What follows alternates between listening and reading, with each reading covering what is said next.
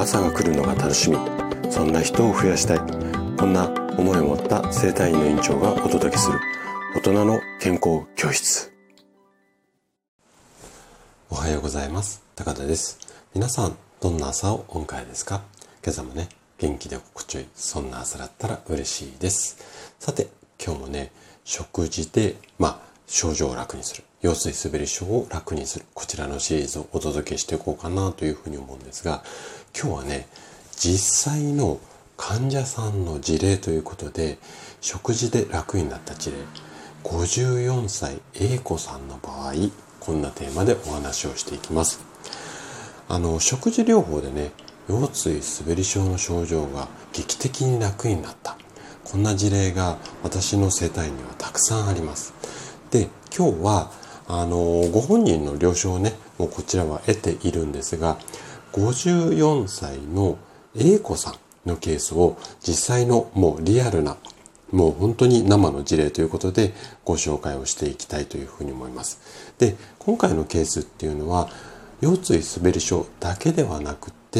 そもそもまあ腰痛でお悩みの方にもかなり当てはまることが多い内容となりますのでぜひ最後まで楽しんで聞いていただけると嬉しいです。じゃあ早速ここから本題に入っていきましょ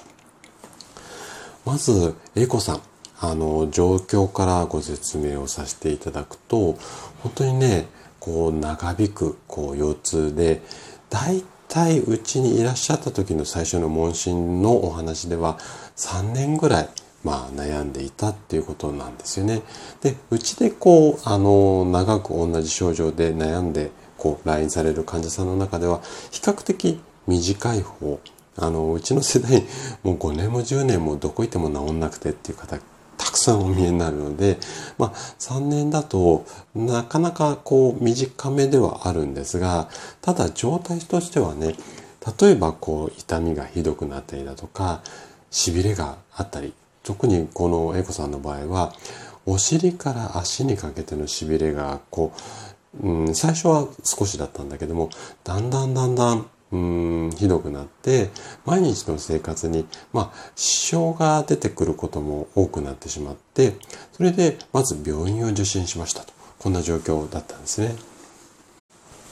で病院を受診した結果腰椎滑り症ですよっていうふうに診断されてで治療の内容としてはまずこう痛み止めこれお薬なんですがこちらを処方されて、まあ、電気での治療をやってくださいということで、まあ、いわゆる病院でやるリハビリみたいな感じですよね。これを約半年ぐらい続けたんですがなかなかねちょっと変化を感じられず、まあ、近所でこう評判の整体とかマッサージも何件か利用してきた。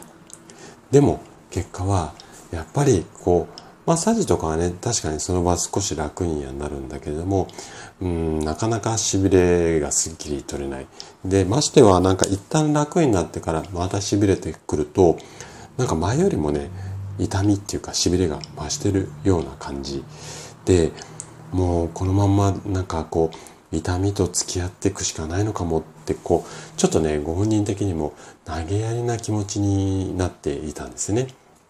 でもやっぱりどうしても諦めきれないしこの先ね60代70代になって自分の足で歩けなくなっちゃうというのはちょっとやっぱりうーんっていうところがあっていろいろこうネット上で調べてまあ YouTube とかも見ながら体操ストレッチもやったんだけれどもなかなかまあ同じことの繰り返しで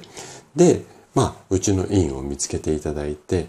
何食事で楽になる？みたいな感じで、で、うーん、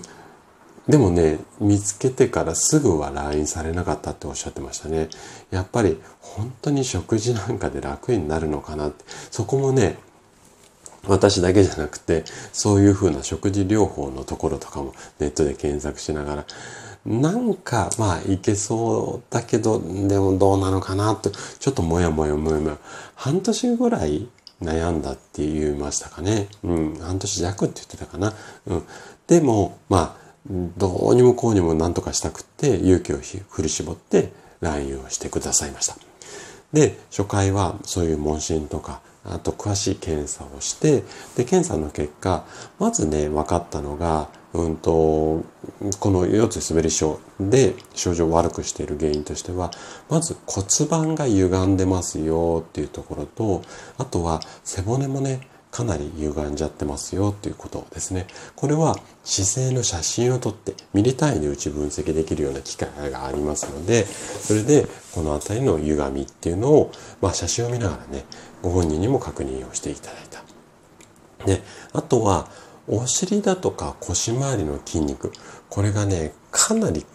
こう、まあ、医学的な表現をすると、極度な緊張状態。要はもうガチガチだったんですね。これ、筋肉の硬さっていうのをうちの生体院はね、機械で測っていきますので、その数値もね、かなり高めでした。はい。あとは、えっ、と、ずっと痛みと付き合ってきたので、これによってかなり、まあ気持ちの問題ですよね。自律神経の状態が乱れていたりだとか、これはね、あの、血液検査だとか、あとは唾液の検査でちょっと分かったりするので、まあこのあたりが出てきた。あとは、あの会社のね、健康診断の結果をお持ちいただいて、血液データ分析した結果、タンパク質とかビタミン類の不足、この辺りが、あの顕著だったということですね。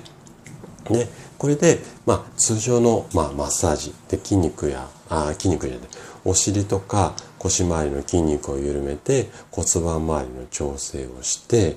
で、あとは食事療法ですよね。で、食事の方はね、えっ、ー、と、ちょっと普段のお食事なんかも確認していた、あの、確認をさせていただいて、お野菜を中心としたバランスのいい食事を心がけていただく。まずここを1点目、ポイントとして挙げさせてもらって、あとはカルシウムとかビタミン D、これが豊富に含まれる牛乳だとかチーズ、このあたり、あの、ご本人お好きだということなので、この辺を積極的にとっていただく。あとはね、お魚とかナッツ類を、えっ、ー、と、これは炎症を抑える意味で、えー、積極的に取り、とあの、取ってもらうようにしました。で、このね、食事療法と通常の施術、マッサージ。最初は週2回とか3回来ていただいたんですが、だんだんだんだん間隔を空けていって、週1とか2週間に1回、だんだん間隔を空けていって、この2つをね、並行することで、ゆこさんね、状態ずいぶんね、良くなっていきました。で、まあ、腰痛がこう楽になったっていうのもそうなんですが、痺れっていうよりも、どちらかというと、エコさんの言葉を借りると、足のこわばり、これがね、かなり少なくなって、生活も楽になったっていうことだったんですね。で、半年後には、もうね、症状あんまりこう感じない日も増えてきた。こんな経過だったんですね。でね、もちろん個人の体質とか症状によってこういった効果っていうのは猫子さんの場合半年だったんですけども1年かかる方もいれば3ヶ月でだいぶ楽になるような方この辺はこう様々なんですけれどもやっぱりね3年も悩んでいて病院に行ってもなかなか良くならないこれを通常の治療に今までと似たようなことは施術でもやっているんですよ。マッサージしたり、体操ストレッチしたり。ここにプラスして食事療法、これを取り入れることによって、これまでね、変化が感じられなかった症状がどんどん変わってきた。これは紛れもない事実なんですよね。だからこそ栄養を食事からしっかりとって